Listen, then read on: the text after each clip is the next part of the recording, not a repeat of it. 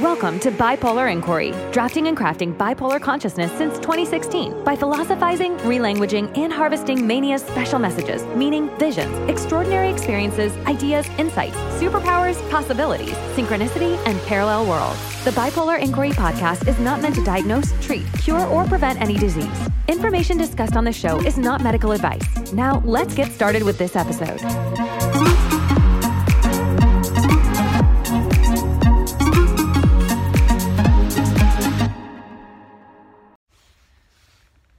Finally made dinner. I made broccoli, which I got the other day, and Indian sauce, which I brought from home, and the little red lentils, which I brought from home. That's sort of my go to meal, and I finally made it, which is good because that will conserve resources because I had two sushi rolls the night before, yesterday, and it cost 20 bucks with tip and I had one sushi roll before, and that was $10 with tip, which isn't as bad. But I've been feeling a bit hungrier lately. Could be all the extra medication I'm taking. So that's why I had two sushi rolls, but then it's 20 bucks.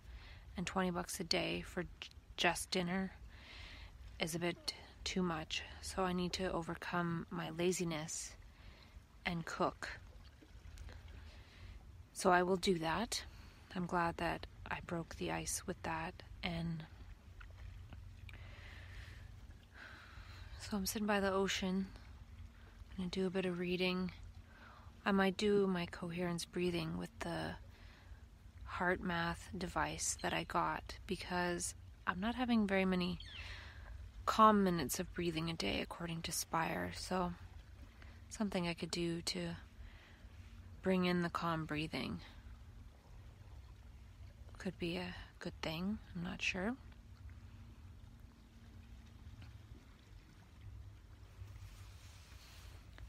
I'm reading a book by Dr. Joe Dispenza called Becoming Supernatural.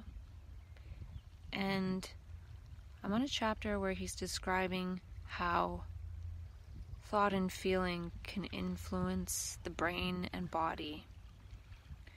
So he's talking about experiments where people were asked to imagine themselves lifting a weight or doing a bicep curl or flexing their bicep as hard as they can every day for 15 minutes for 12 weeks. And I think they found that just by thought alone, they were able to increase their strength by close to 11%. And I have a few things to say about this. One is that if that person was to actually lift a weight for 15 minutes a day for 12 weeks, they probably would have gained a lot more strength than only 11%. And then also, if that person is imagining lifting a weight for 12 weeks, but then doesn't intend to actually lift a weight later on, they've just wasted a bunch of energy building brain cells and neural networks that they're not going to use. And there was another experiment they sh- did where people practiced the piano, like a scale or something, and then other people imagined themselves practicing the piano and I th- and they didn't actually play the piano or move their fingers or anything. And I think they measured in that one like the brain area. So the brain area in the people who imagined had grown just as much than in the people that did the actual thing. But then the thing was that the people who imagined playing the piano, they couldn't play it as well as the people who actually practice it. So they could do it not too bad considering they didn't ever play the piano. But again, had they actually played the piano, actually done the physical action, then that would have been more powerful. So to say that we can think about something and that grows the brain unless we're hoping to use that, then it's kind of irrelevant. So those people weren't never were never intending to play the piano. They just grew their brain for no reason. And the people that played the thing gained the skill more adequately. And now I'm not saying don't imagine anything. I'm just wondering like those things that they're doing in those experiments, they're mechanical things. So, a bicep curl or playing piano, those are mechanical things. And piano playing has set limits. The notes, bicep curls have set limits. How much you can lift, the motion of the arm is very limited. We can only go like that with our bicep and or like this. So it's pretty limited. So, what I'm trying to say is each moment of every day is not a bicep curl or a scale on the piano. It is so infinite that even if we were to try to imagine something in order to grow certain brain cells, to hope that that might bring that into experience as new, we're still creating a pattern, which is so limited. So for me, I'm on this trip on the island, and had I looked at a map and practiced in my mind where I was going to go, mapped it all out, I wouldn't have done what I've done so far, which is look around, look at the signs. Oh, look, there's a trail there. Oh, blah, blah, blah and I'd be missing out on what in touchness with the moment unfolds as action in my flow of life. I don't even want to call it an experience. Because the book is also talking about the known versus the unknown if I try to practice something in my brain, I think that I know what the unknown is. And then I'm hoping that what I just practiced in my brain, which I just made known, will happen. Well, it's again a movement of the limited known. So, yeah. And also, I was seeing that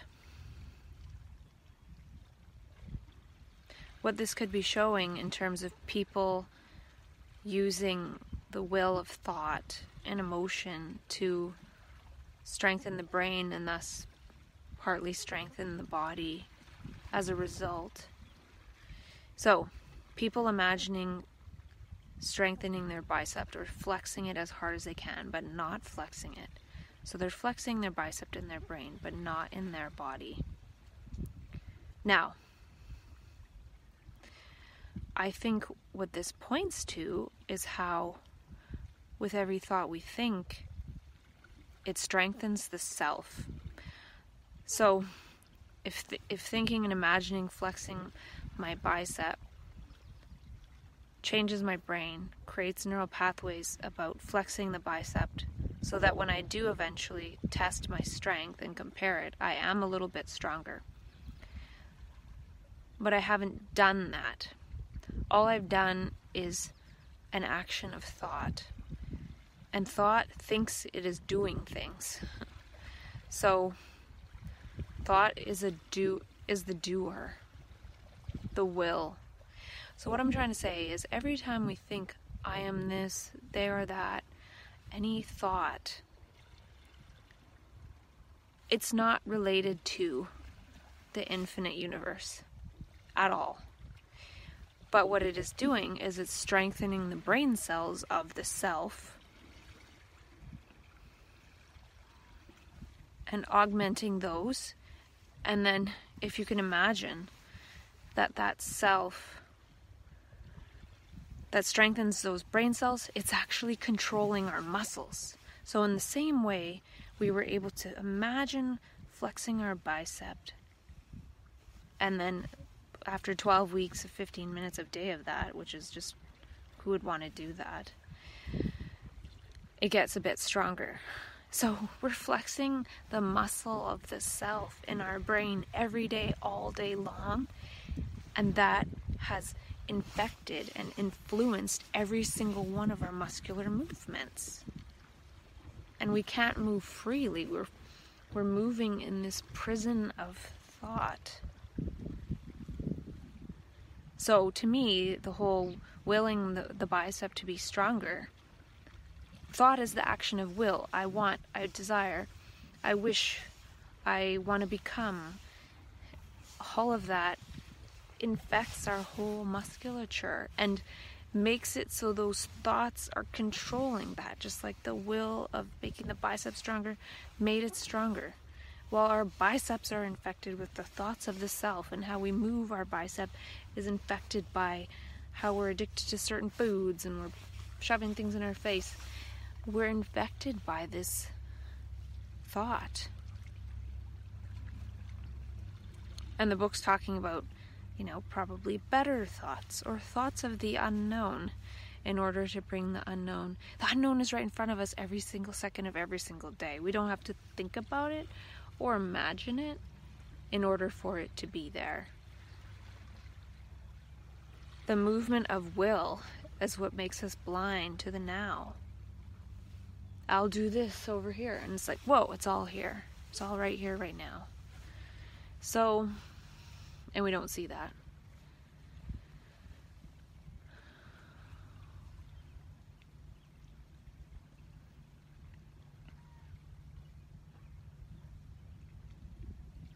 So I was grateful for reading that because it sort of allowed me to see a mechanism of how thoughts of I and thoughts of self have innervated all of our nerves and infiltrated all of our nerves and our whole brain. And our brain, the way it's structured, is an inflammation of thought and the self.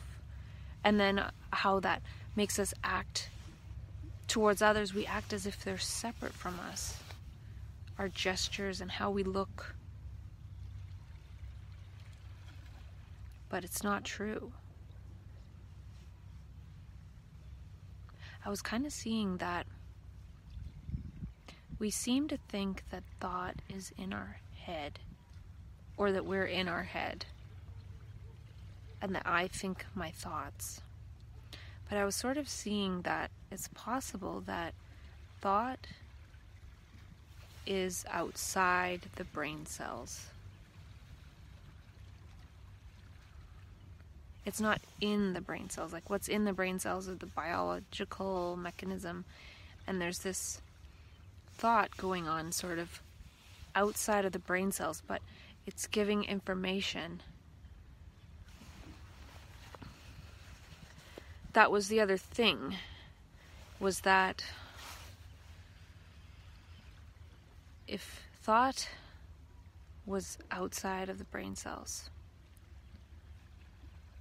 and this outer environment that I'm in right now is outside of the brain cells. It's outside my head too, it seems.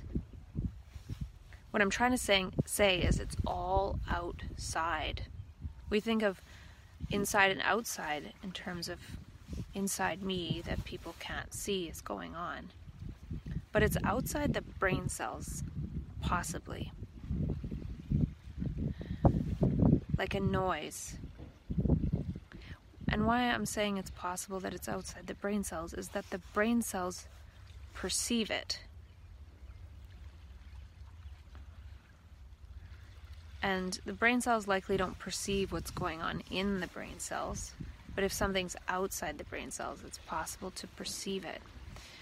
I don't know if this is true, but I was thinking that could be possibly why the brain can't tell the difference between what we think or what we think we think. What we imagine, which is on the inside, in quotes, and what's going on outside. It could be because thought is outside the brain cells. And I remember watching Bruce Lipton, Dr. Bruce Lipton's video, The Biology of Belief, and he was saying that in order for something to be perceived on the outside of a cell, from the outside, to get the signal inside, there has to be a receptor. So I was sort of thinking that the brain cells likely have receptors on them for thought, so brain cells can perceive thought.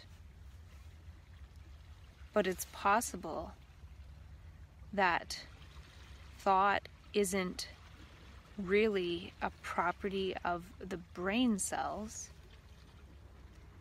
but it can be perceived by the brain cells. Perceived as something outside the brain, so it's giving the brain cells information on how to move this body around, but it's not really coherent because it's moving the body around, the human body around, according to human condition structures that have been evolving, not really evolving, but being added to for thousands and thousands of years. So it's like this energy of the machinery of thought that has us acting like human machines in this structure of society. And seeing ourselves as separate from each other because thought has separated itself from the biology. Meaning, there's a self in the brain. Like, there's a bunch of brain cells, obviously, but we also think there's a self in there Like some kind of energy of some kind of entity perceiving. But it could be the brain cells and the senses and everything operating together. If they were operating together, they would see what is now and act based on now, not act based on this mechanism and machinery of thought. So it seems like thought has taken over the machinery of the biology by sort of being outside the biology and it might not necessarily be outside the biology per se like it might not be outside the cell per se but it's seeing itself as something separate it's it's the brain cells can't clearly see because there's this thought going on in amongst the brain cells. And the brain cells are perceiving that or processing that and trying to use that to help move about in this world. But the trouble is that we've assumed that they are my thoughts we think there's a me there that thinks thoughts and that they're mine.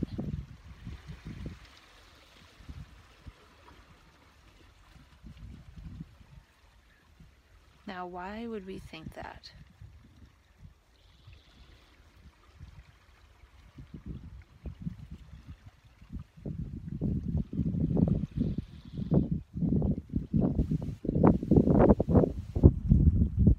I'm not sure.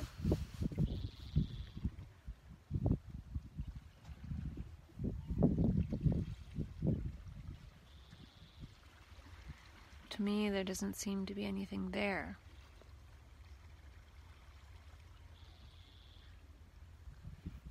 So, the other thing about when I had that insight about how it's possible that thought is outside the brain cells.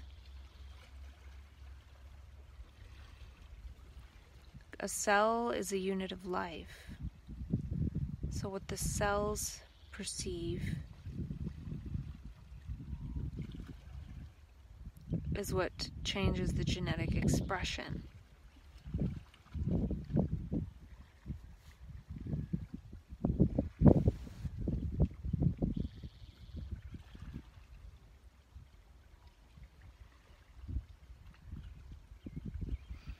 Now, if I'm all in my head and moving according to thought, then I'm sort of dragging my body along, and the body is getting weaker.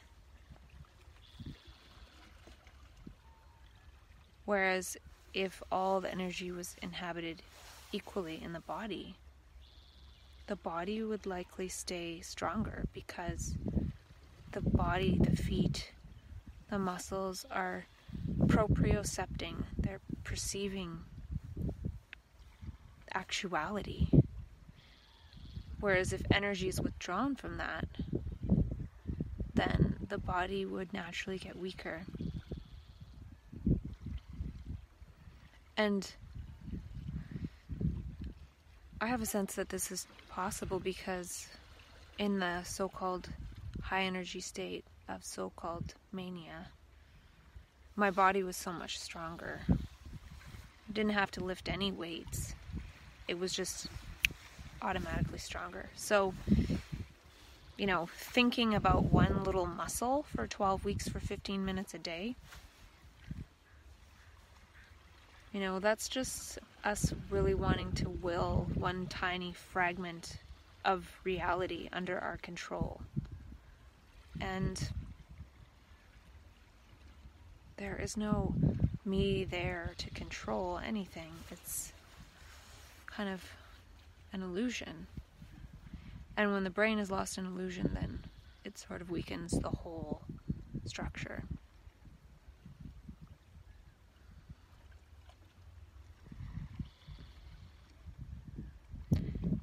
And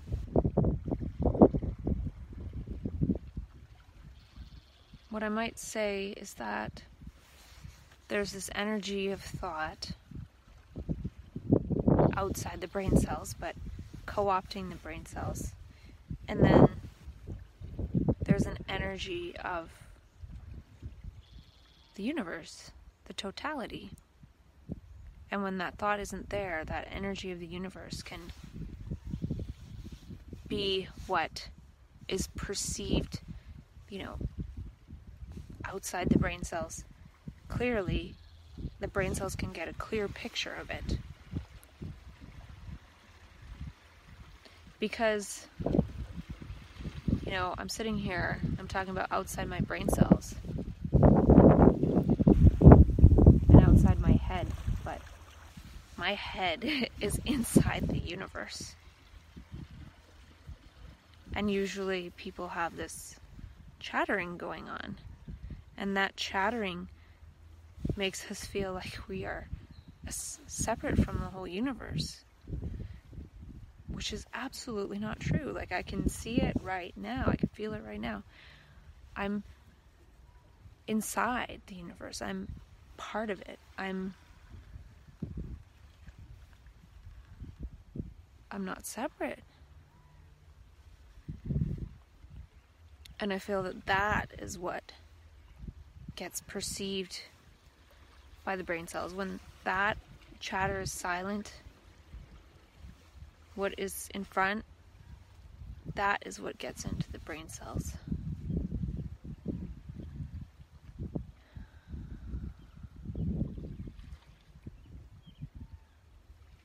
Because it's all around, and then the brain seeing what is creates a clear picture of it for for perception to see.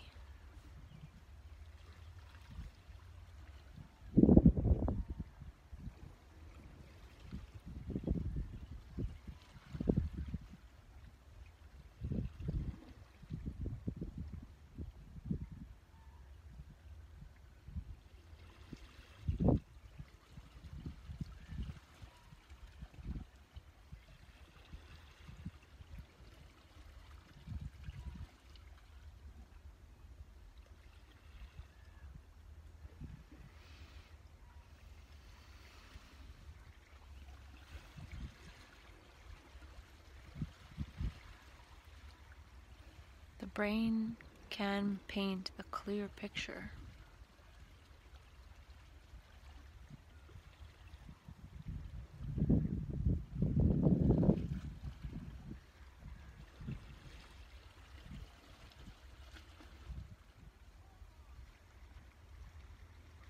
It's possible we partly think we're separate because we don't have eyes on the back of our head. We feel like we're looking at a movie screen. We don't see that we are the screen, the projector, the light, everything.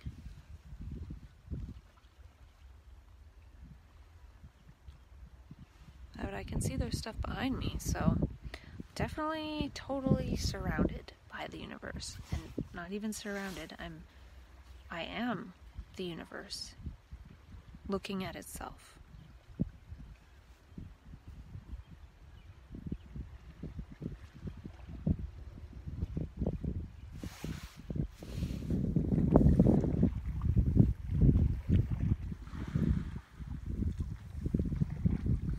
This is a cool little spot that I found by climbing down these rocks.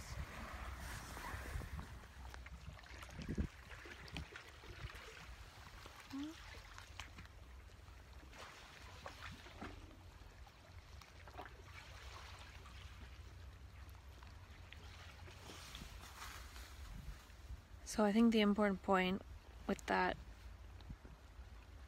Dr. Joe Dispenza stuff is that we place too much emphasis on creating patterns in our brain in order to move about the world. No amount of me imagining going to the Galapagos Islands is going to get me there. I need to go online, book a flight, and I'll get there a lot quicker if I go online and book a flight and reservations for accommodations or whatever than I will if I sit there and imagine it. And also, imagining something that isn't there sets up a conflict in the brain. So I don't I don't want to be where I am. So I'm going to imagine somewhere else. And I think by imagining that that conflict that I've just created will move me into a place where I want to be. But it's a trick because even if I were where I thought I wanted to be, as soon as I got there, I'd be creating the next conflict. So, moving about in that way doesn't work because if we're at a conflict within, then that is what manifests without. The world appears as moving according to conflict. When right now I'm sitting by the ocean on the rocks and watching the water, I don't really see any conflict here. But in human structures, we think that that's how we need to move is by being in conflict inwardly, setting up two forces within when there's not even one force within. There's not a self there, there's not a self thinking about itself, there's not a self thinking. But the self thinking, its thinking, is what is conflict. And no amount of that is going to create peace or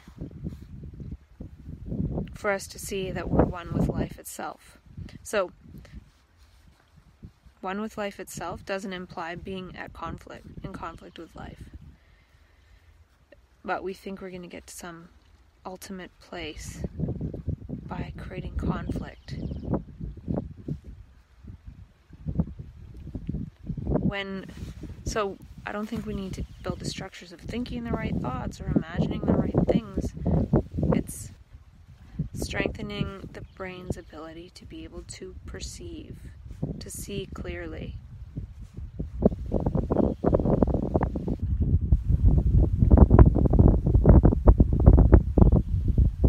And one cannot see clearly if the brain is full of thoughts. Because if the brain cells are busy perceiving thoughts which aren't they aren't related to actuality, then it can't see clearly. It's wasting energy on that. And that that inner conflict would manifest as stress and cortisol and I just read in his book that stress, cortisol, that releasing cortisol makes the body uh, gather so much energy to move because it's in danger or something. But we're not seeing that thought itself is the danger. So by thinking, thinking is fear, and then we think that we're in danger when the self is the danger. Feeling separate from actuality is the only danger.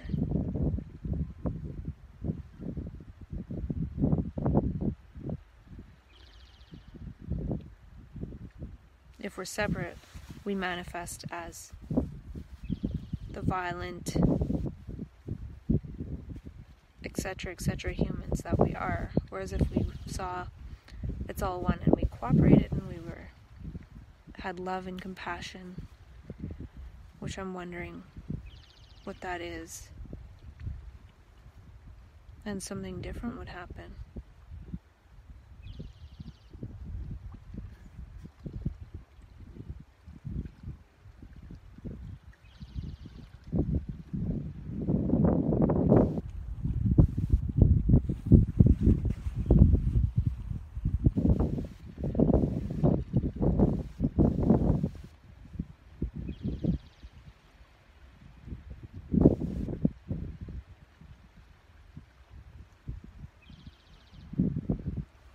I think that's part of the problem of mania is that part of the energy is love and compassion and care.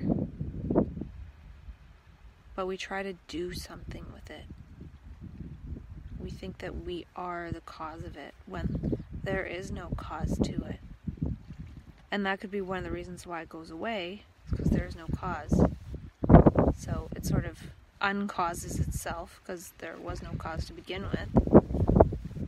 And then when we fall out of that, we find ourselves in a place where we need love and compassion.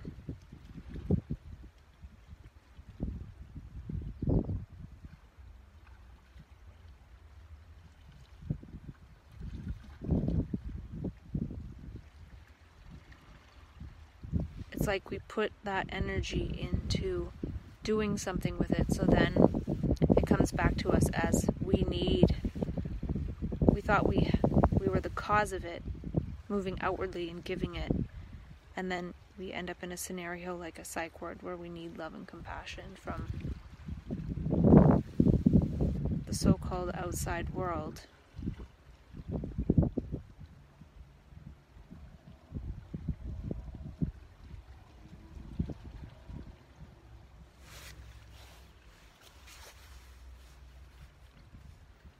if society was designed based on that, we wouldn't end up in psych wards. He's also saying in the book that he's talking about the stress response when we perceive a danger in the outer world. And he says all of our attention goes to the outer world. But the thing is,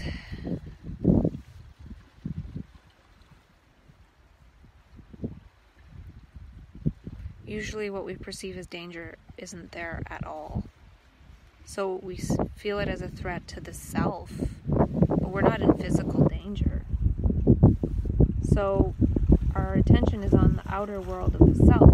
So this also might be how the brain is tricked into feeling like there's something going on in the outer world. If the self, if the psychological structure, if thought, which gives the sense of I, I'm thinking if that's outside the brain cells. So if thought revs up, then we think something's happening in the outside world, but it's happening in thought. So to say that we put our attention on the outside world, if we really put our attention on the outside world, we'd see that we live in an affluent society where we have way more than 90% of the world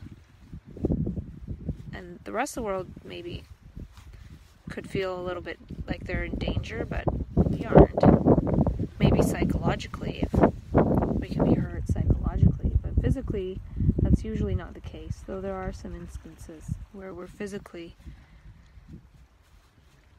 in danger.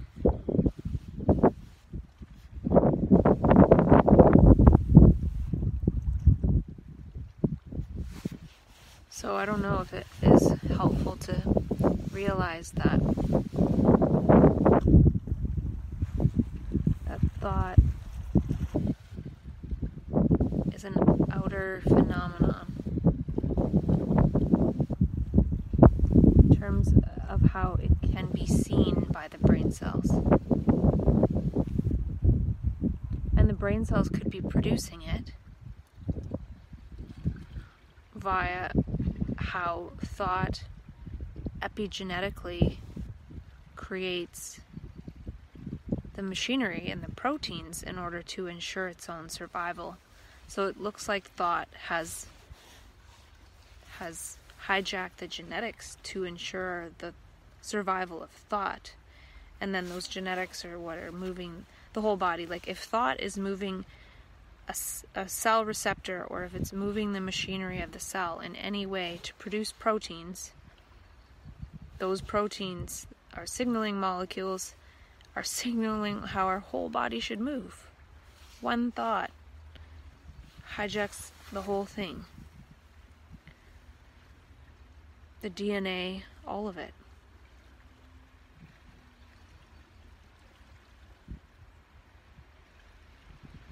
And we don't no wonder we don't feel safe because we are being controlled by an outside force.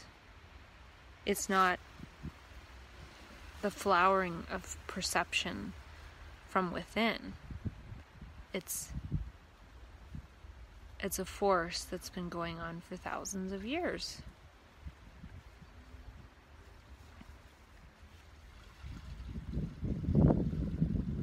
there's probably an epigenetics related to thought, but then there would be a different epigenetic expression related to direct perception. Like being in nature changes genetic expression.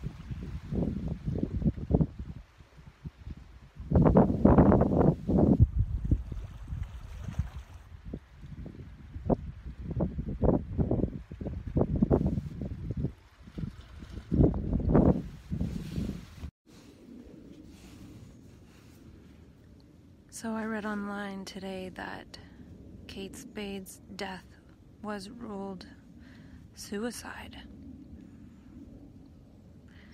And apparently her husband said that the night before she was they talked on the phone or something and she was happy and planning a trip to California to see colleges or something. And then she's gone and it said that she was dealing with anxiety and depression for five years and taking medicine, as they call it. So it sounds like she was taking her medicine. Maybe she was taking something else uh, too. I don't know. Her dad said something about that. And I'm talking like I know these people. Well, I don't. Most of us don't. But another article talked about how when a celebrity dies by suicide and then the details of that are revealed, then that can lead to people doing copycat suicides. Whoa! Bird scared me.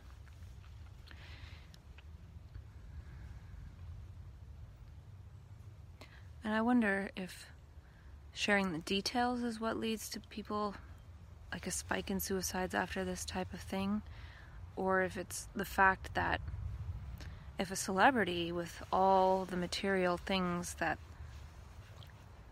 they could want does it, then what is the hope for people who don't have everything they want materially?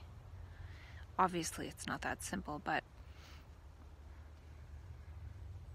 I feel that way a little bit. If somebody famous who brought joy to a lot of people and had a lot of people in their life and a lot of material stuff if they if they do it well anyone can do it So it's really sad. And then I saw on my YouTube page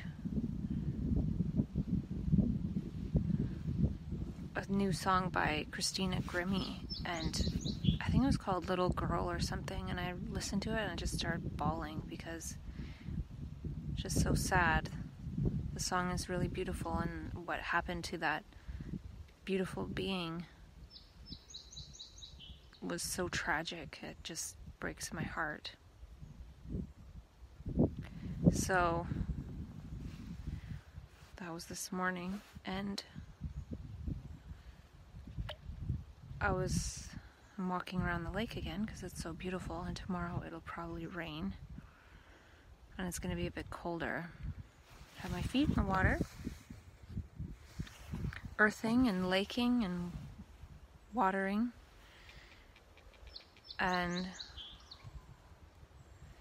I was reading a bit more of Dr. Joe Dispenza's books, Becoming Supernatural, and it's making more sense now. He's talking about, well, he was talking about the zero point field and the quantum field, and he was talking about how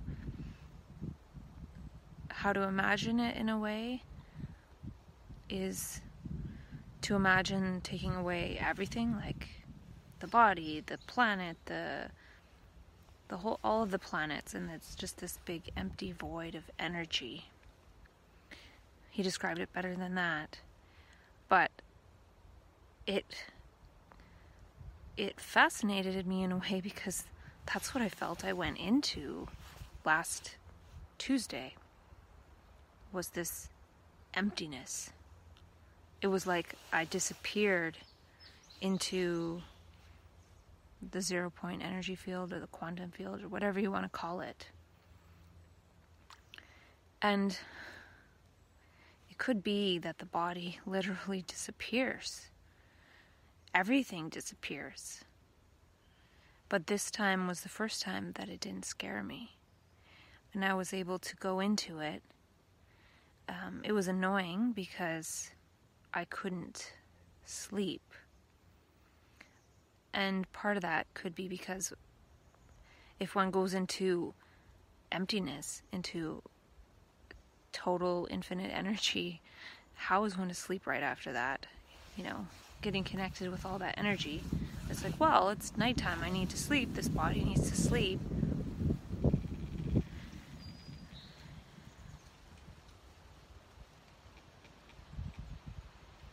And I also talked about how another reason I think that it wasn't so bad is that lately I've been practicing not really doing anything. I don't know if it's practicing, but being in nature, which is very ancient, it's more ancient than all of the thoughts and conditioning that we have overlaid on our on our bodily systems. So it's almost like getting back to zero of a human being is sitting in nature before the need for all this thought and progress and economic growth.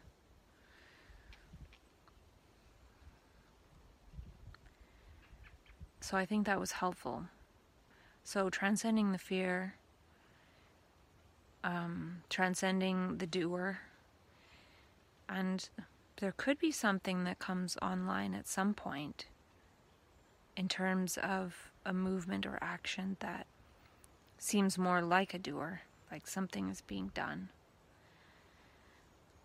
But waiting patiently for that as opposed to thinking that one has to do something because then one is right back in the trap.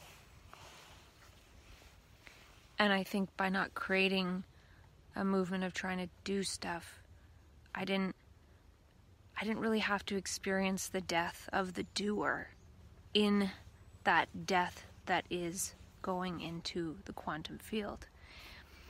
And it might not even be death, but it can feel like death because that's what happens when we die is we go back into the quantum field so i feel like when I think there's this movement in the universe that is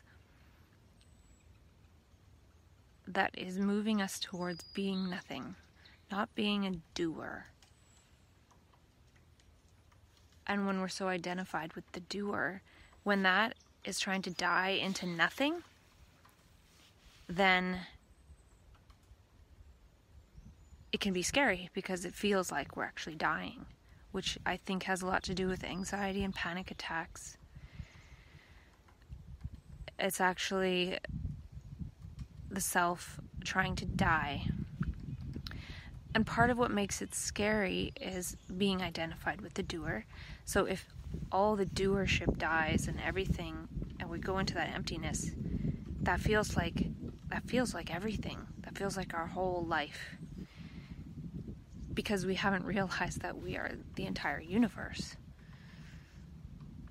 And going into that emptiness, it's possible that we could come out on the other side of feeling like we're the entire universe. Not being identified with a particular body or place or time, but seeing that we are this whole manifestation at this moment, here and now. And everything in, in so called time, like physical evolution time, that led up to this moment, and everything that will unfold and evolve from this moment in physical time and space.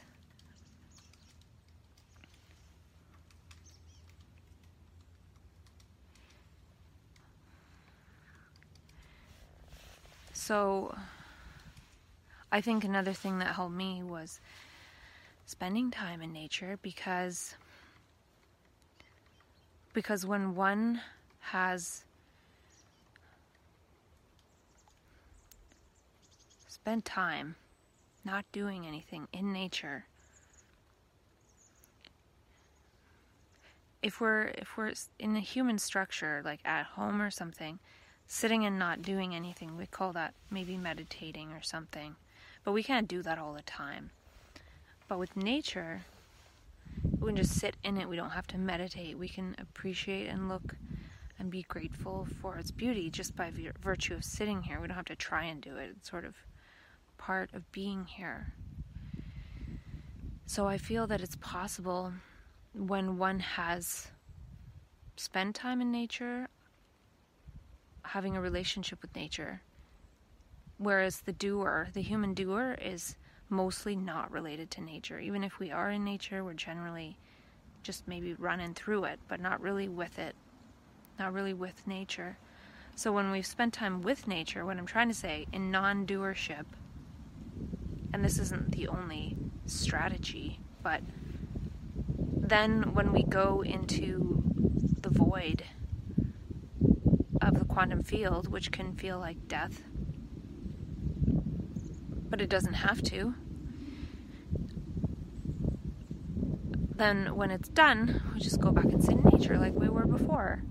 And we might feel a little different. We might feel like we have less capacity to do than we did before. And what I mean by that is if you think about the so called bipolar cycle, people go into mania, so called mania, and they can do so much. And then, like for me, it all of a sudden stops and I can't do anything. But this time, in the later months of how I experienced that movement of energy, I just didn't do anything. So there was no doership to die because for me, the crisis between mania and then like sort of a psychosis like feeling like death and then depression after sometimes is um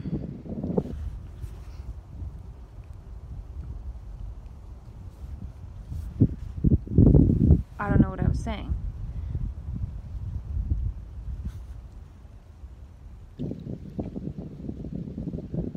I think it was something to do with um,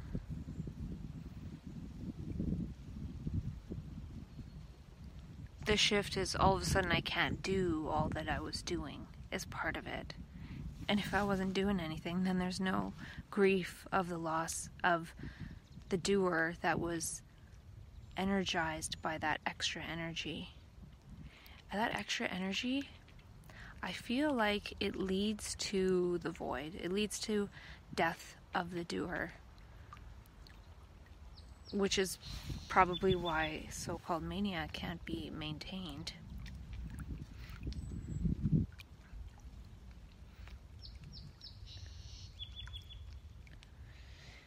And so I've talked about this before how the energy comes in and and part of it since we're usually since we usually use it to augment the doer it will only come to an end. So that's the trick. And then the trick is also it ends the doer whether we like it or not, which is the crisis point and then dropping into lower states of consciousness. But if we can realize that we need to possibly, I don't know for sure, we need to not put the energy into the doer. And when that energy comes, not do anything. Now, there's probably an action of not doing that comes in at some point, but I feel at first it could be possible that we need to sort of consciously, volitionally, if there's such a thing, not do as a gesture to the universe that we understand that we can't do anything against the universe or we like the little human movement is so small and a human can move as the entire universe. Right now, we're moving as the little human movement times 7 billion, so it adds up to quite the large effect. But one human moving as the entire universe is probably as powerful as a million or 10 million or 100 million people moving as the little human movement. And I think that's part of the possible waiting process.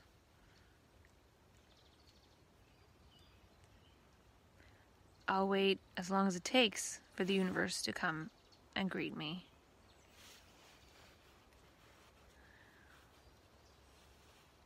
I'll wait for the universe to move me.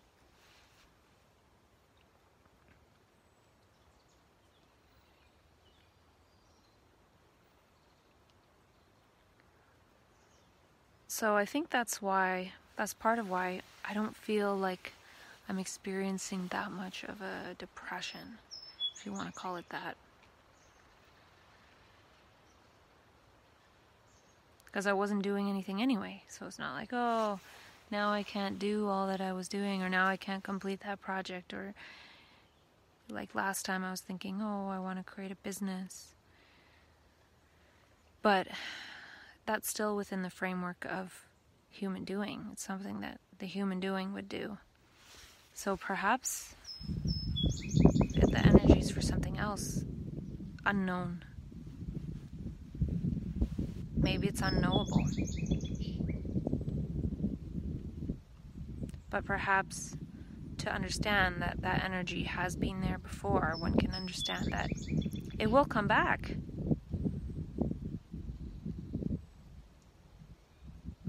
and instead of wasting it can we can we sort of bow to its power so if my brain was in a high energy state before and i was in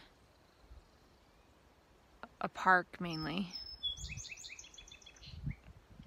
Then that energy high energy state would be probably absorbing a lot of the good energy from the park and from the trees and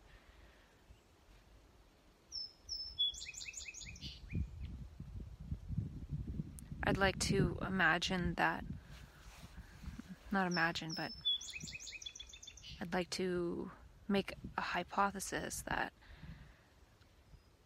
A brain in a high energy state, doing nothing in nature but observing its beauty, sends out a kind of signal to the rest of humankind.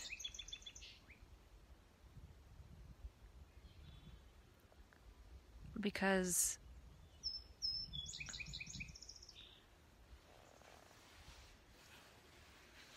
how the brain works is a lot more mysterious than we think. It's not contained to the self, to the head, isolated. It's all one human consciousness.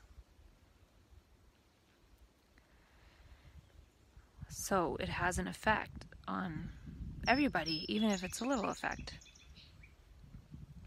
So this is, in a way, doing something, in quotes.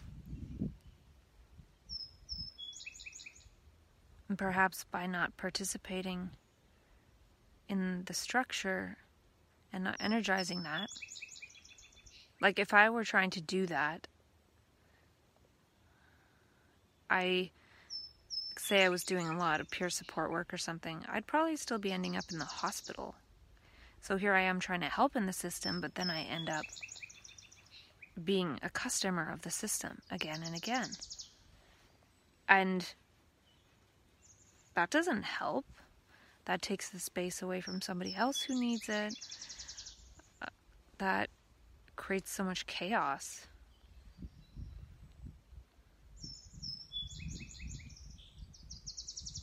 I even I was walking through the forest and I it came to mind this image I saw somebody share about a crow standing and and crowing to like three or four other crows standing sort of in a semicircle in front of the crows. And they were saying how it's pretty obvious that the crows are relaying information. Well, how do we know that it's not possible that when the crows look at each other's eyes and make sound, that it also carries image information? We don't know that. It kind of popped in mind that the crow could be cawing and making sort of a uniform noise that's nonsensical to us, but it could be transmitting information even in the form of images. Like, like if a crow learns to do something, he might be telling other crows how to do it. And he, by telling other crows, could increase the possibility that other crows' brains pick up on it too without having to be directly in front of the first crow that learned it.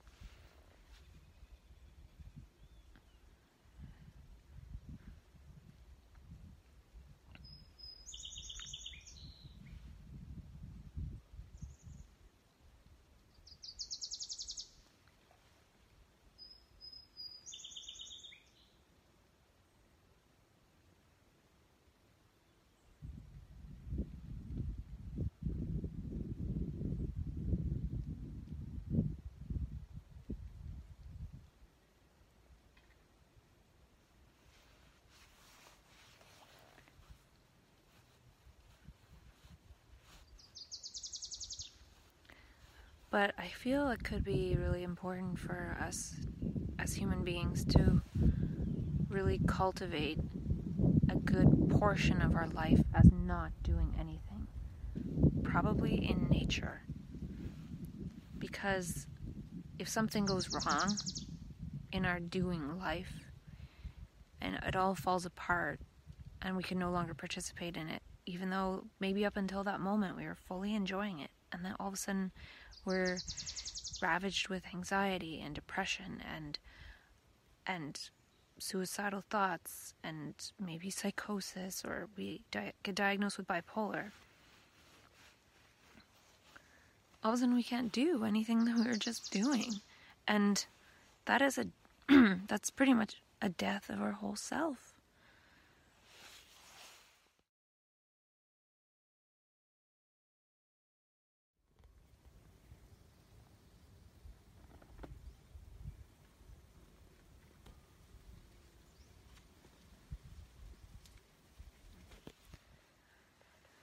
So, can we spend time as a human being who has died to the self?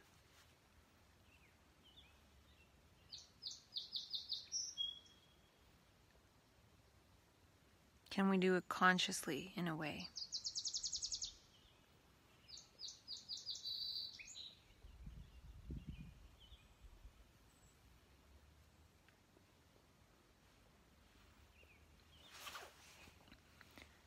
So I think I've learned over these seven years in all the different crises I've experienced. If that if this last one was a crisis, the actual event wasn't much of a crisis. It was more like going into the quantum nothingness, going into the void. Which when there's no fear of that, fear is of the body in a way. So if there's a fear, the body gets afraid and then it does things because it's afraid. And it's possible that if the body is so tied into the self, that without the self it feels like it's nothing, or there's no meaning, or there's nothing left, then it could be possible that that's part of what leads to a person ending their life.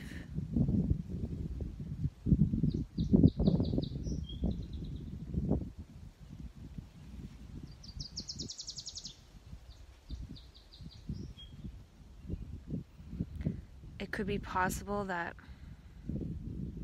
the crisis events are are experienced as pain and suffering and fear and terror until one has gone through it enough to go into emptiness without the fear. Like enough of it was processed that one can go into death without the fear. Because last time, well, the time before this last time, it felt like I was killing myself in my brain.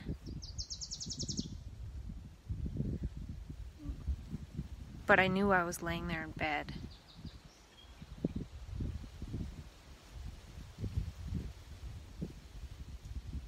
So, this is interesting because this last time I, there was aware there was a, a point where there was an awareness that I was in bed sleeping. But in my brain, so again, aware that I'm in bed, check, check. But this time my brain realized my body was sleeping at a certain point. Not that I was killing myself, but I just realized, hey, I'm sleeping. What the hell? I think there was an awareness that woke up past the current level of awareness that is of the level of human structures that are embedded in the whole being.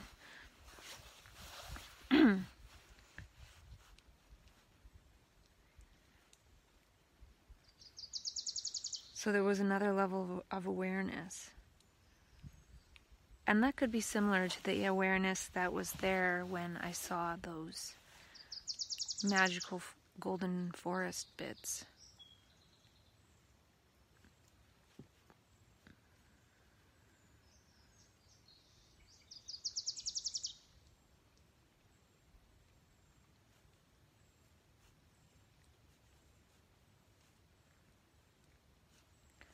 You know, and it could be possible that when people end their life, they go into the quantum and they come out in a new possibility for themselves. That doesn't include the world that they were living that was part of the self structure. So, the world that was that person up to that point that whole world dies with that person, and then everyone in that world mourns the, the loss of that person. But that person, they go into possibility. I don't know if they really die. who knows what happens. they could really die. I don't want to say that they don't, but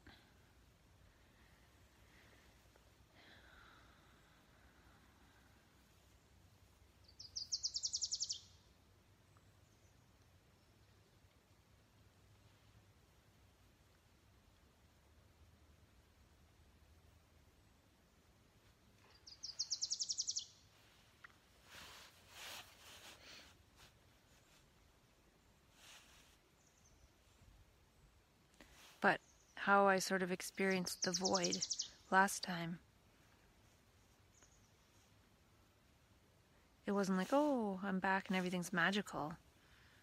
I couldn't sleep.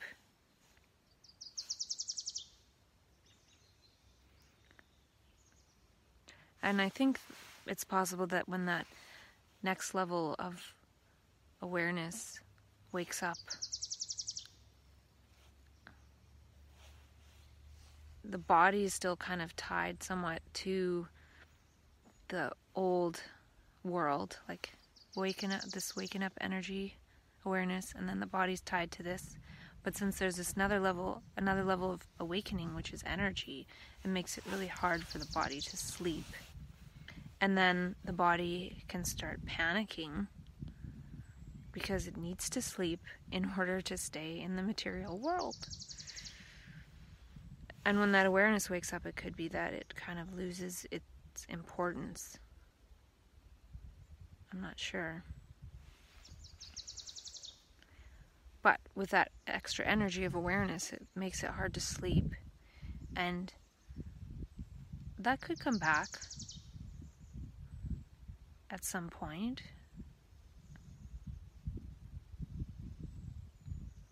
You know, for last year, last year for five months, I was off all medications. I was sleeping fine. Things were good. Now I'm taking a bunch of different medications. Last night I took the crumbs of Zopiclone, as well as 75 milligrams of trazodone and two quetiapine and a Benadryl. So tonight I'll do no Zopiclone and then I'll start slowly tapering off the trazodone if I can.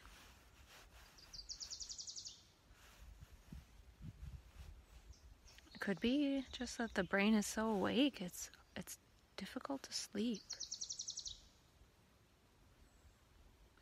Maybe one only needs to sleep 2 hours. I don't know.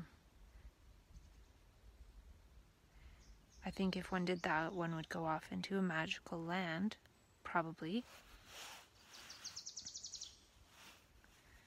I think the brain needs so much sleep to deal with this world that we've all created. But I read an email that was a little frightening that there's still this movement, obviously, to make it so all natural products, natural health products like supplements, vitamins, minerals, are basically illegal. I heard about this a long time ago, but I think they're trying to, you know, government and stuff is trying to, I think they're trying to amend the Natural Health Products Act and make it so all natural health products have to go through the same kind of testing as as drugs like clinical trials and things even though they're basically food. But that'll make most of them unavailable or really expensive or available in low doses. And I was trying to imagine like, here I am trying to navigate by taking supplements and vitamins. Well, what if these things weren't available? That would be really hard. If that were to happen, I think I would have to live in a forest in a hut or something because I think my brain would need to heal and it wouldn't be able to deal very well with the world. But I think eventually I'll get stronger. I do. I looked and fear is lower than anger on the scale of consciousness. And even though I feel like the fear is gone, when I go into the void, when I come back out of it, which feels like time travel. It felt like time travel. Like I was in a higher energy state that didn't feel higher energy because I wasn't trying to do anything, so that didn't like stimulate my brain into a higher energy state. And then when I felt like I was going through time, psychological time, and then when I came out of it, I felt I was in anger. And I was in anger a bit before. So I do need to do something about this anger. It's not good. Like it doesn't do any good. Like why does it have this hold on the body?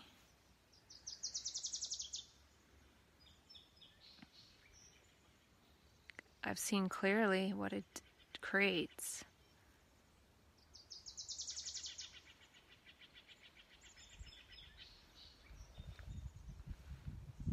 And I wonder if anger is a sign, maybe not to be in that type of situation. Because it doesn't feel like it's there when I got myself out of the situation. I don't feel angry here.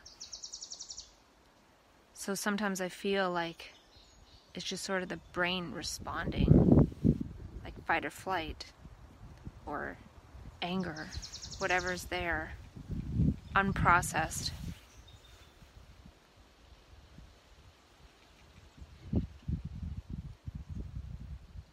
It's not good. It's a waste of energy.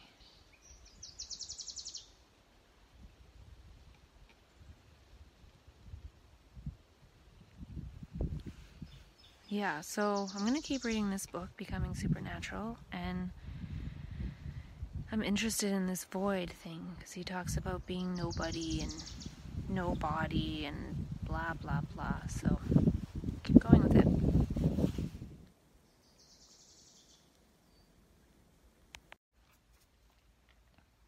Last night I had trouble sleeping, so I had to get up and take half a Zopiclone, and then I still couldn't sleep, so I had to take the other half. Not that I had to, I could have been more creative and tried to take some more supplements to see if those would make me fall asleep. But the thing is, after I took the half the Zopiclone, I was kind of like so groggy that I didn't want to try to think about anything. So, so much for getting off that pill at the moment. And I was fine all day, and then I was interacting with someone, and I ended up buying a ticket to a concert that I don't even know the person so I can go with this person to the concert. And I felt afterwards kind of irritated by that. Like, my brain was like, why didn't you just say, no, I don't know this person, I don't want to go? I felt like this need to go to help that person get there. Maybe because they needed a ride in order to get there. But so I could have driven them and not spent the 50 bucks to go. But Today I feel more fine about it, but I felt like really agitated. And then I realized that, like, that person, after they were excited, they like pushed on my legs, like, yes. And then my legs felt so restless. And I was feeling like, why did I agree to go? And I, I never have this feeling like, why am I, like, why did I do that? Or usually I am very honest, like, yeah, I don't want to, or yes, no, I don't, don't want to, or whatever and I wasn't. So it feels kind of like I was manipulated into going, but I wasn't. Like this was my brain playing tricks on me. And then I was thinking about how it related to a past event where I was sort of like asked to go somewhere, kind of manipulated, and then things didn't go well because of that, because of going to that event. And I was just having kind of that feeling about this, even though there's no reason to, but it just felt like I was on this path of, oh, I'm just going to sit in the forest every day and relax. And then I'm going to a concert. It's like I forgot why I'm here, which is to rest. And see, I'm so forgetful in general that I don't know how to put up proper boundaries. I I should have said no because I don't want to go to concerts right now. I want to rest and be in the forest. And that's about it. I don't want to be asked to go to another concert or to another event of some kind of stimulation. And then after that, I literally could not sleep. Like my brain was just like blah, blah really annoyed with myself for doing that. like spending the 50 bucks, which, you know, I need to be somewhat smart with my money and not say yes to every $50 concert, but that never happens. So it was, I wanted to have an experience where I'm actually going out and doing something with someone because there isn't much happening here. But I just felt like I'm easily persuaded to do things. And I didn't like that because it wasn't something I'm interested in. I could, I'll probably perhaps go and really enjoy it, but I'm just talking about the feeling that I had last night and then I couldn't sleep. So, because I went against myself and what I'm doing here, like the reason I'm here, I had trouble sleeping and then had to take a whole Zopiclone. And then I realized how interacting with like an energetic being gives me energy. And right now, I kind of need to interact with next to nobody. I was talking to myself about I'm not in my old epigenetic matrix where I could have drama created with with other people that I know, but now there's n- new people, so this energy could create drama in general, any kind of drama. So going out and about is in new ways isn't really the thing to do right now. And I have been going out every day neither getting food or going to the gro- little grocery store or going to the forest. So I have been out every day, but just by myself and doing things like that.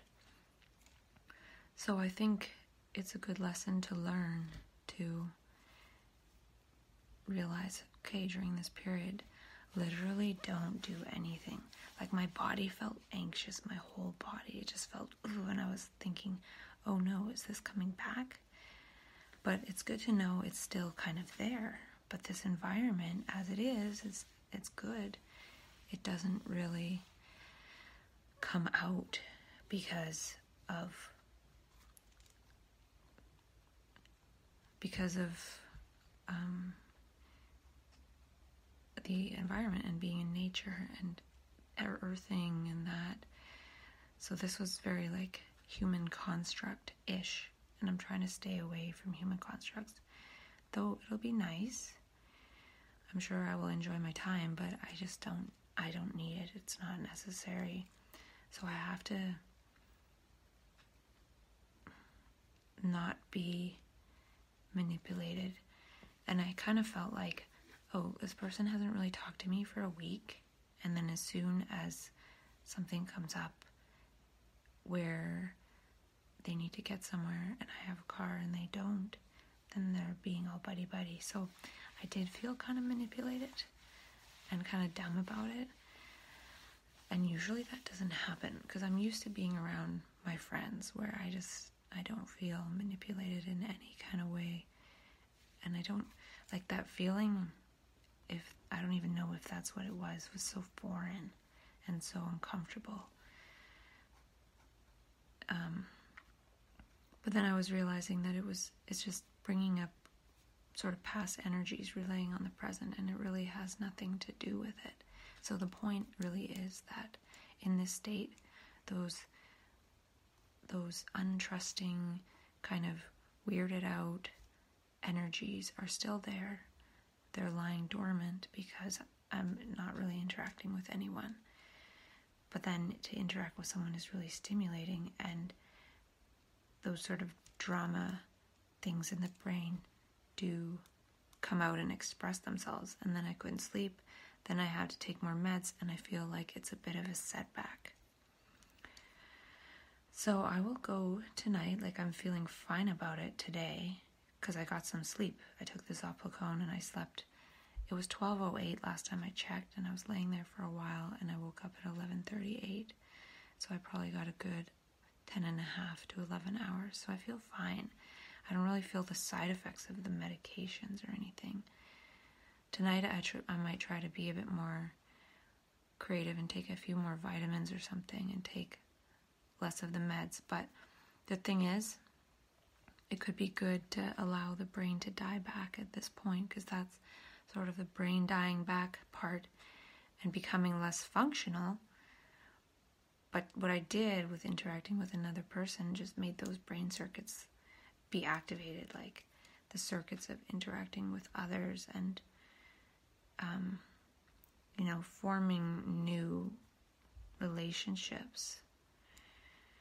Which, you know, it could be good to have a good relationship with a person, especially if shit hits the fan here and I need a bit of support. So, you know, it still feels kind of like an exchange of some kind, not really natural.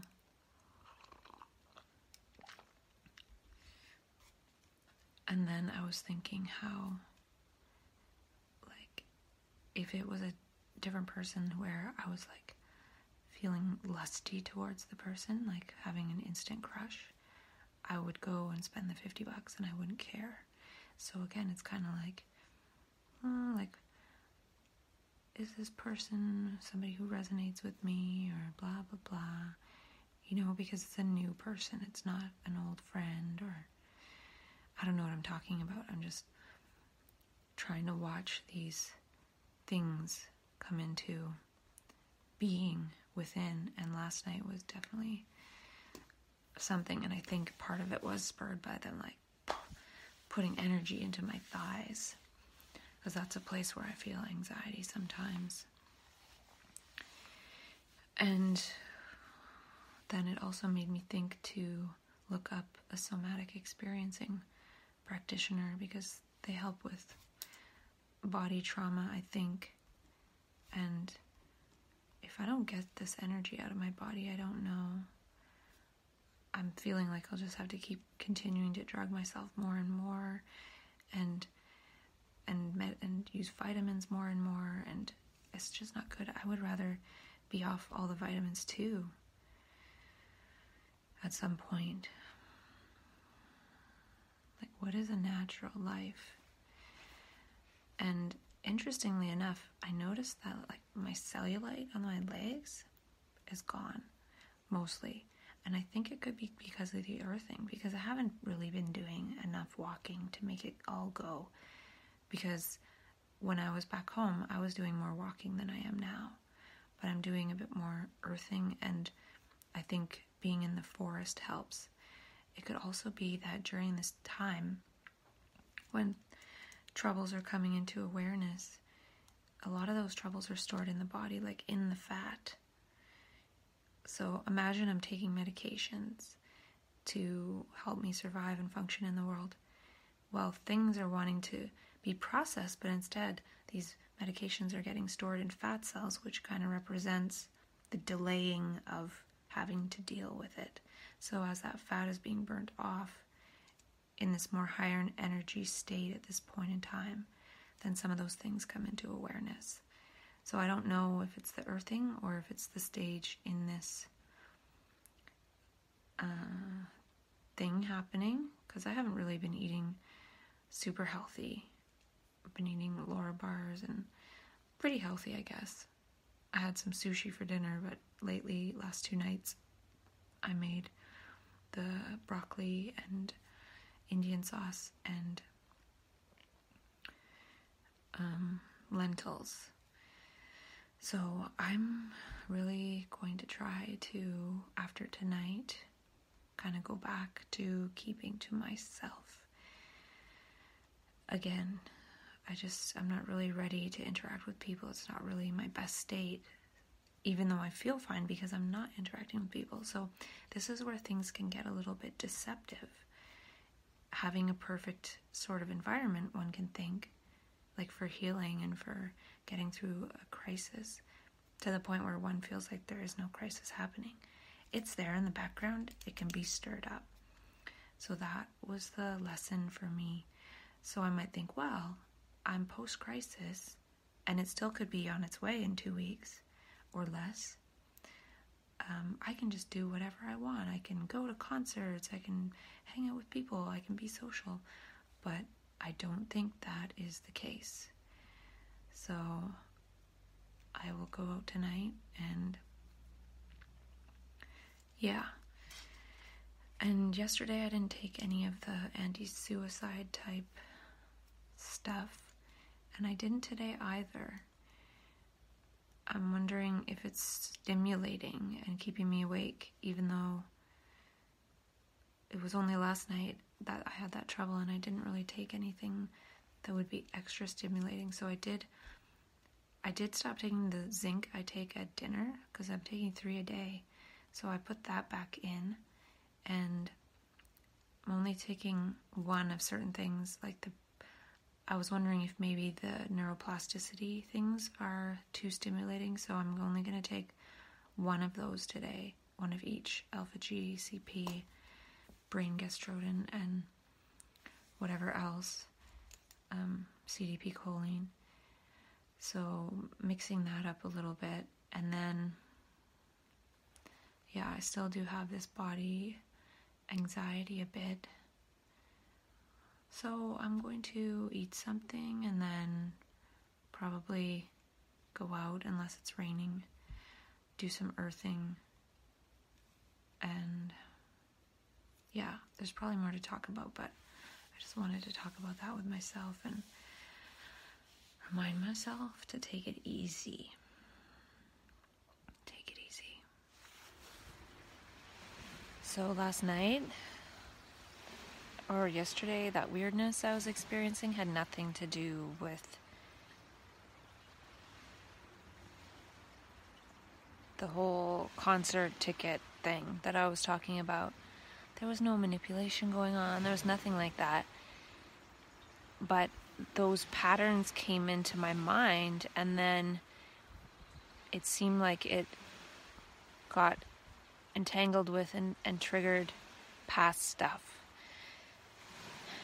It was simply going to a concert, but even yesterday, I think, or whatever, at whatever point I talked to myself about it, I had a weird experience yesterday where I was starting to resist going a little bit again during the day.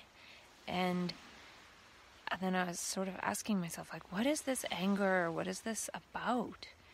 And then there was this stuff coming up inside about not being accepted when I came out. And I was like, is this what the anger stems from?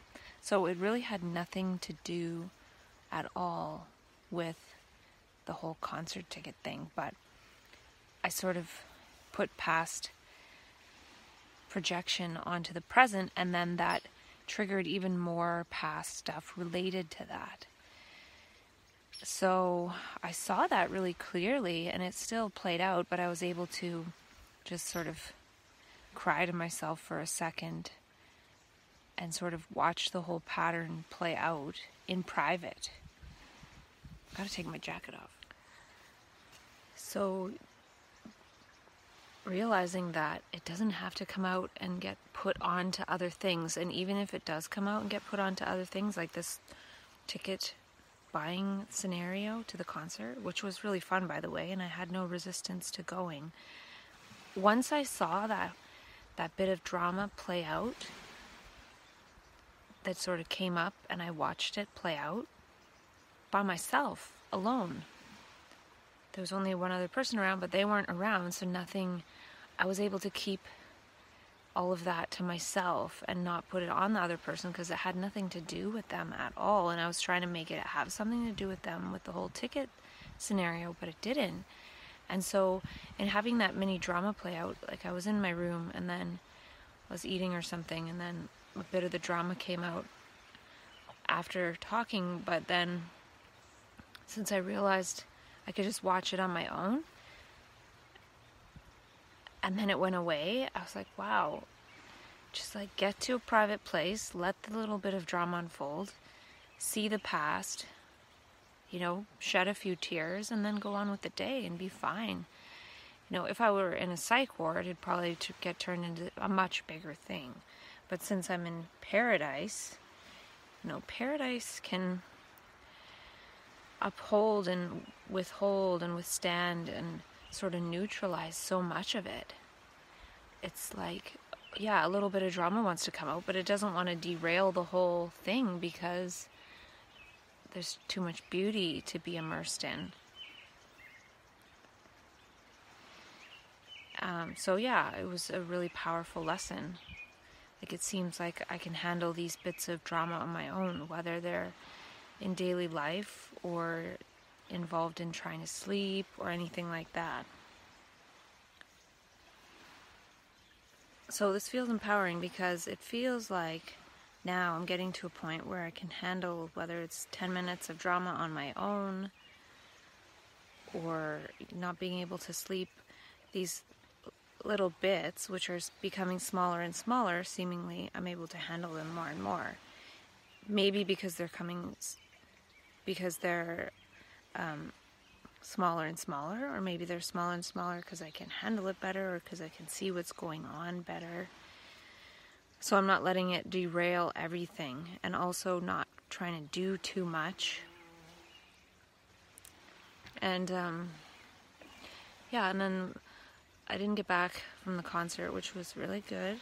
I didn't know the music, but it was still really good and enjoyable, even though I had an hour 1.7 hours, so probably one and a half hours, 90 minutes of tension out of the whole probably three or so hours. So, like half the time I was breathing tense. Maybe because it was so loud and intense. I'm not sure, but it's not the greatest to be in that kind of situation. I had way more tense breathing than I did at that other concert a couple weeks ago. So that's good to know. So I'm spending some time in nature at the beach. Gonna do some earthing. I really think earthing does a lot. I could read that book again. I might, I don't know if I have it on Kindle app or only in paper copy. So, yeah, and then last night I took some of my supplements. I took I took six lithium orotate because I didn't take one during the day, so I really only took one extra, close to 30 milligrams, which I'm only supposed to go up to 20, but um, it does help with sleep. And he, Peter Smith, did say I could go a bit higher, so I took those first and let them sink in, and taurine, and then I took the zinc a bit after because zinc and lithium they're both minerals, so they might compete with each other. So I wanted to take the lithium before and let it sink in, and then after that, take the zinc and sunflower lecithin and all that. And then I, I didn't take the Zopiclone, even though the night before I took one whole Zopiclone, so maybe I should taper off, right? Since it was later at night, I didn't take any Zopiclone. I thought maybe I'll sleep. And so now I'm not on that. And I took 75 milligrams of trazodone and the two quetiapine. I was going to take three, one in place of the Zopiclone, but I didn't. And the Benadryl. So that's good that hopefully I can not use the Zopiclone. And maybe I need to go to sleep later. Maybe I need to go to sleep a bit later, fall asleep naturally instead of going a bit earlier to sleep and drugging myself to sleep for 12 hours. Because today I had probably 8 hours of sleep and I woke up feeling totally rested. I didn't have 11 or 10 hours. But I think it's good to sort of keep my brain sleeping as much as I can.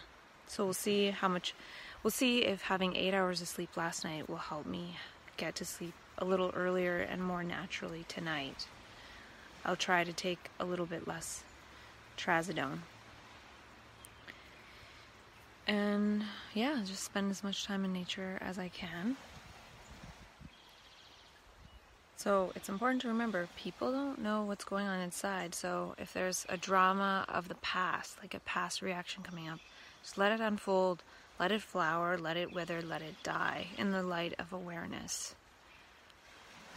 And don't make others aware of it because it's temporary. That wants to get propagated. But if it doesn't, then it loses its grip. Or if one sees it for what it is, it's hard for that to take one over again possibly. And also, I read yesterday that somebody else killed themselves, a celebrity of some cooking chef type show. I can't remember his name. I didn't know of him. But yeah, again, kind of without warning. Somebody else who is a celebrity kills themselves. And I was sort of surprised by the article because it was quite long and it was mostly focused on all of that person. It was a man, all of his achievements. It's like, oh, it's sad he died by suicide, but he did this and this and this and this and this and this. Whereas the few days before, when it was Kate Spade, it was like Kate Spade died. and, you know, said a little bit. But this was like a nice article that you might read if somebody died of a heart attack for the guy. And for the woman, it's like it, there was nothing like that. So, obviously, two different writers and things, but um, the other one for the guy was like, oh, no big deal, you know, he died by suicide.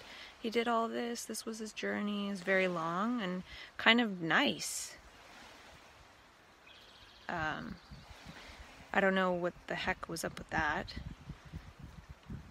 But yeah, it didn't have the same feel. It wasn't maybe as like sad and frantic and like short as Kate Spade.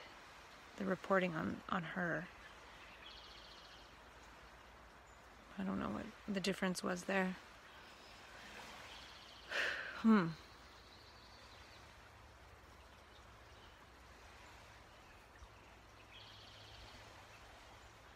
I had something come to mind yesterday where I do feel that there is something that goes on, possibly, from what I've experienced, or that we go into a different dimension of possibility. It could be kind of like the movie Dis- The Discovery. Um, it could be kind of like that. Like, we don't, if we do it, we don't actually get out of the trap. We might go to like a parallel reality where things are actually a bit worse for us and we're still ourselves and we sort of wake up having a bad dream about that other life that was just like, oh, that was weird. I, I dreamt that I was a celebrity chef doing a show. Um, you know, and then you wake up in some crappy apartment with a, a shittier life. So I don't know if that is really the way out. I don't, yeah, I'm not sure. Or it could be that one goes on into a different life this is the thing. There is other dimensions for sure, and there are other realities, and there's also the possibility of eternity and getting to the point of eternity where there's no beginning and there's no end. So if there's no beginning and there's no end, there's no there's no death. There's some kind of transformation that appears like death when we sort of molt that previous life. So, what I'm saying is, is death might not be the answer. We might think it's the way out, but it might not be. So, what if it wasn't? What if we knew if we ended our life that we'd end up in worse circumstances as a human being? I don't know if that's true, but it sort of came to mind the other yesterday. I was like, "Whoa, imagine that!" And imagine if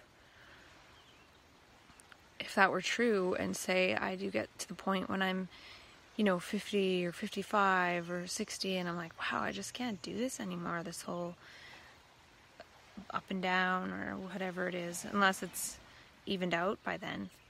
But if I can't, then even that might not be the answer. So, yeah. In a way, it relates to what I'm talking about how, you know, I realized that past conditioning was coming into this interaction over a, a concert ticket. I'm like, what is this? This isn't about this person now. Like, I just met this person, they're new. Like, what is this? And then it sort of came up into awareness, and I had to deal with that for a, a short time. Or watch it, not even deal with it. Just watch it play out. Which is sort of what we have to do all the time. Just sometimes, sometimes when it's like a chunk of something, we have to watch the pattern play out. Like imagine somebody who has compulsive eating. They have the impulse to eat and then they're literally watching themselves do all this eating like over 5, 10, 15 minutes or whatever, I don't know. And now the same thing with this this impulse of the past conditioning that comes out. You, you kind of have to watch it play out for 5 minutes and you feel like you you have no control and you don't, but you can watch it. And when you watch it, even though it might last for five minutes, ten minutes a day, when you watch it, even though it's unfolding and you can't stop it, you you begin to understand a lot of it. And understanding it is more important than than trying to stop it through some other kind of volitional act. And so right now I don't feel like I'm watching myself say this over five minutes. Like it's just unfolding and happening and I can't stop it. I feel like it's a moment to moment thing. I don't even know what I'm gonna say next. It's it's not pre thought out in my mind. So it's just moment, moment, moment. But when it's a chunk that feels like, oh wow, this is gonna go on for a minute or two or five, you gotta watch it.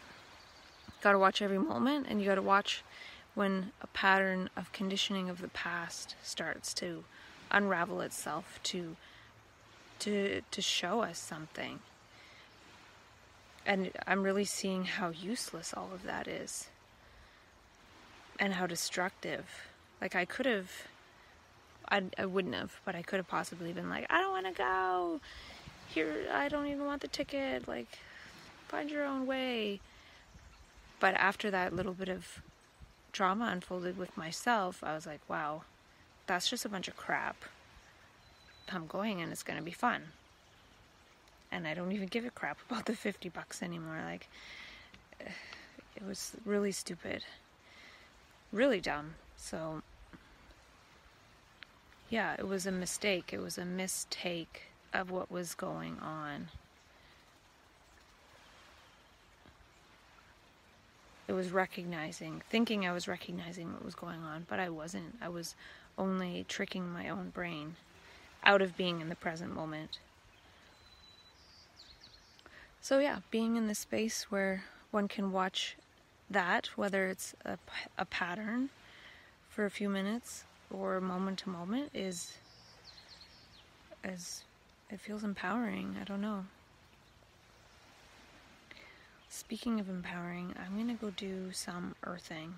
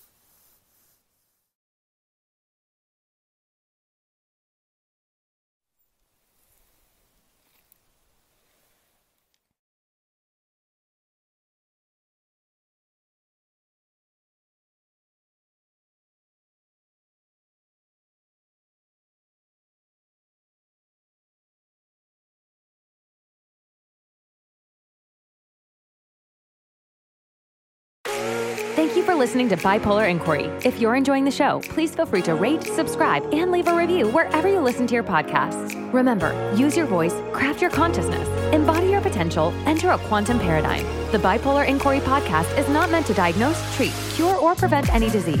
Information in this show is not medical advice. Thanks again for listening, and we'll catch you in the next episode.